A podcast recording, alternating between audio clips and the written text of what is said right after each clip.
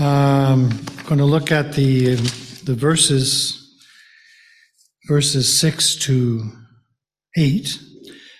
Our blessed God, Heavenly Father, we do thank you for your holy and precious word, and we, as we look into you into it, we ask that you would open it up to us by your Holy Spirit, apply it to our hearts, that we would each receive something from it and be blessed. In our Savior's precious name, Amen.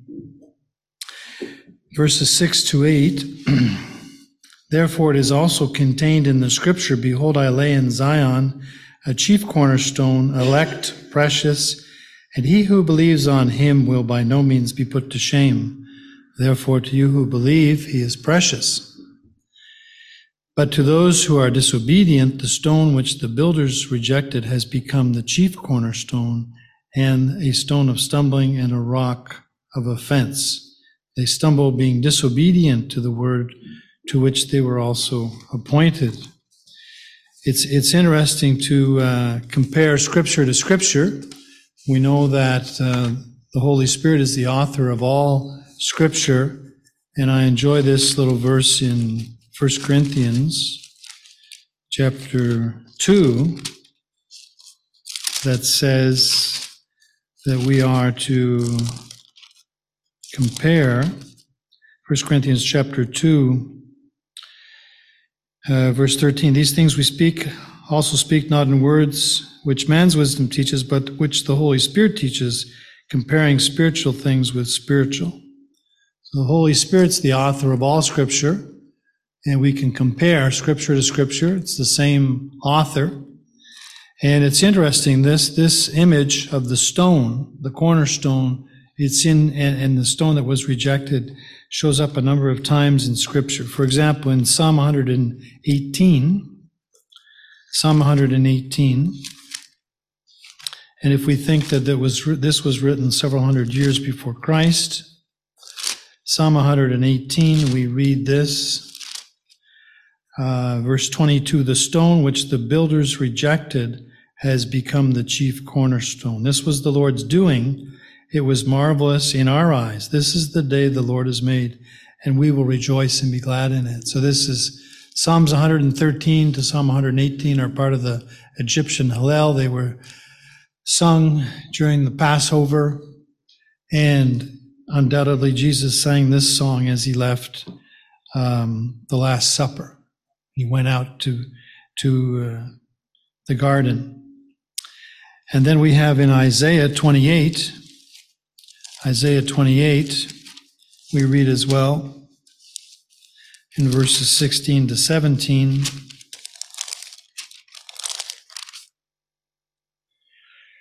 Therefore, thus says the Lord God Behold, I lay in Zion a stone for a foundation, a tried stone, a precious cornerstone, a, a sure foundation. Whoever believes will not act hastily. And, uh, and also, I will make justice the measuring line and righteousness the plummet.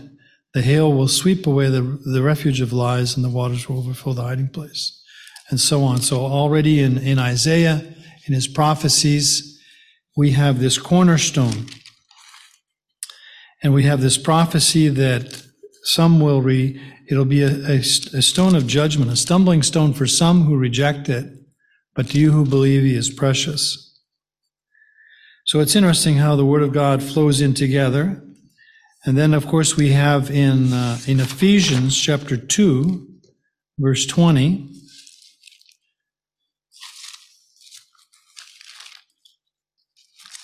Ephesians chapter 2, verse 20, we read this. Verse 19, rather, now therefore you are no longer strangers and foreigners, but fellow citizens in the house, in the fellow citizens with the saints and members of the household of God, having been built on the foundation of the apostles and the prophets, Jesus Christ himself being the chief cornerstone. Uh, now, most people in the world would understand this image. We're not, uh, most of them, well, I don't know, maybe some of you are Masons, I don't know, but uh, I'm not certainly. But I remember seeing a man in France uh, with his plumb line and building a wall, and he was using his plumb line and strings. And I said to him, Well, there you go. You're building a straight wall. And he just looked at me and he said, Young man, there's no such thing as a straight wall in this country. I mean, you want to build a straight wall, but uh, he was being honest, and that was uh, those of you who are in construction. I'm not, but the little bit I know, it's hard to find a straight wall. But we have a we have a cornerstone to line our life our life up with, and it's the Lord Jesus Christ.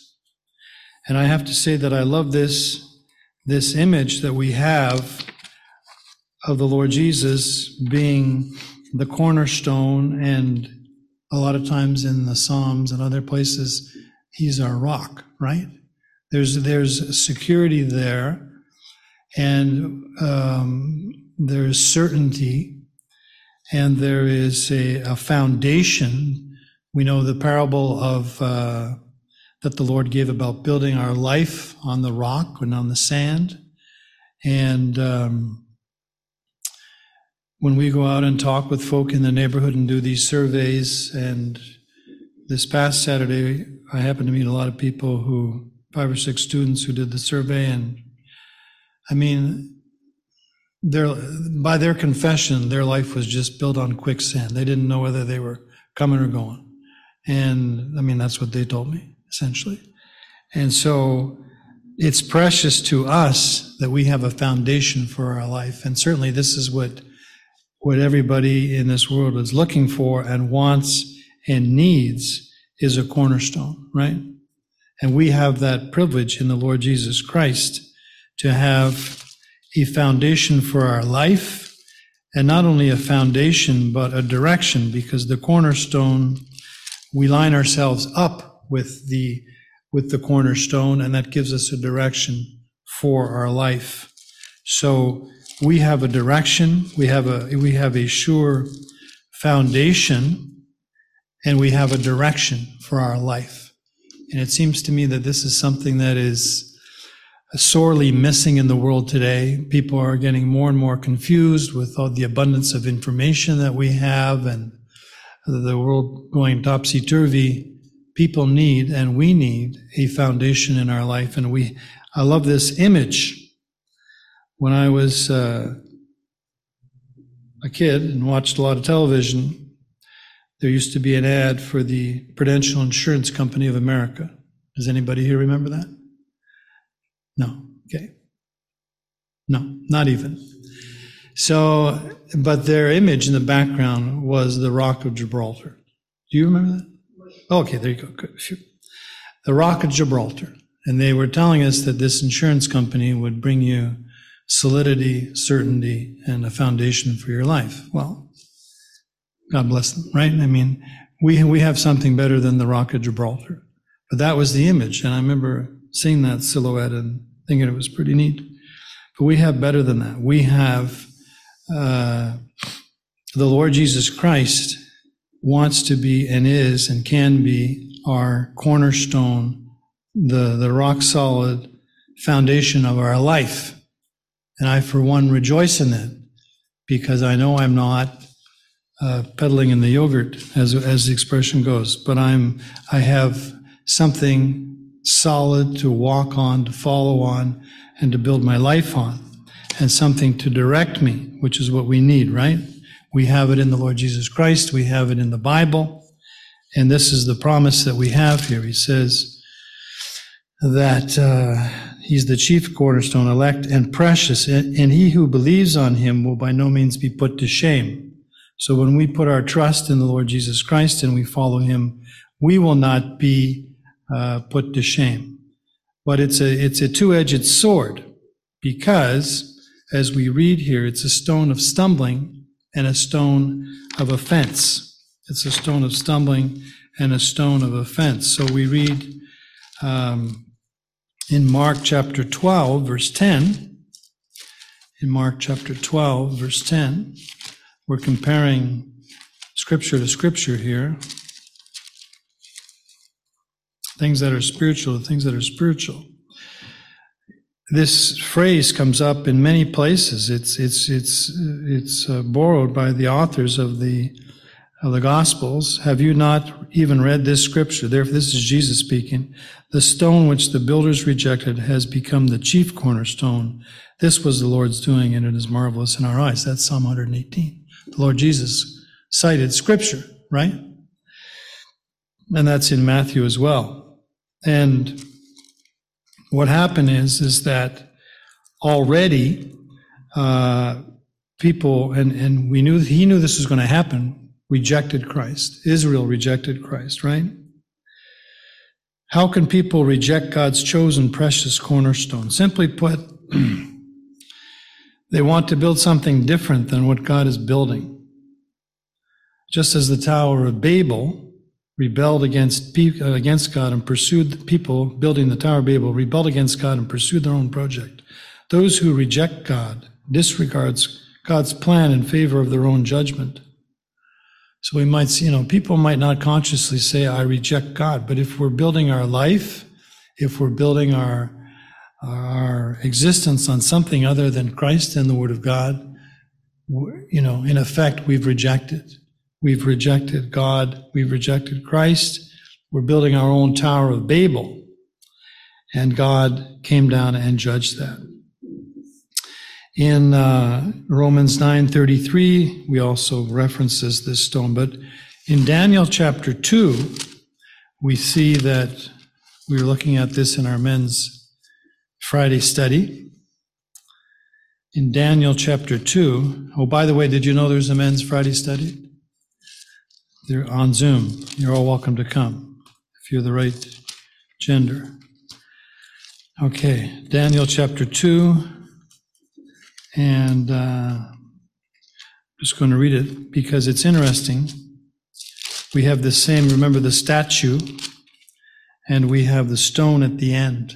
That was uh, verse 44. And in, in the days of these kings, the God of heaven will set up a kingdom which shall never be destroyed, and the kingdom shall not be left to other people. It shall break in pieces and consume all these kingdoms, and it shall stand forever. Inasmuch as you saw that the stone was cut out of the mountain without hands, and that it broke in pieces the iron, the bronze, the clay, the silver, the gold. The great God has made known to the king what will come to pass after him. This dream is certain, and its interpretation is sure. This was a dream, and we see here that God's kingdom is going to come in an instant. It's not going to be the result of history, and God and Christ is going to come and smash the kingdoms of this world and set up his own. So this image of a stone is is uh, in the, in the scriptures as a foundation, but also as a judgment on people. So in our in our text in 1 Peter two, there's a promise and a warning to people that uh, we have a choice. We have a choice, and if we reject Christ and we build our own Tower of Babel, uh, it'll meet with the judgment of God. That's just the way it is. But if we uh, believe in the Lord Jesus Christ and base our life on Him and on His Word and follow Him, we will not be ashamed because we have a sure foundation. May God bless His Word to our heart. Our blessed God and Heavenly Father, we're, we're thankful that we have a sure foundation to our life. We're thankful that we have a cornerstone, and we're thankful that we can trust in you in this precious stone. And Father, we pray for those in our circles who are building their lives on something else and have rejected you. We pray for your mercy and that others might come to know you as their Savior. We're thankful for the Lord Jesus and we're thankful for his uh, offer of salvation. And we pray, Lord, that we might uh, share with others and that others might come to know you, that they might enjoy you as the, the foundation of their life. In Jesus' precious name, amen.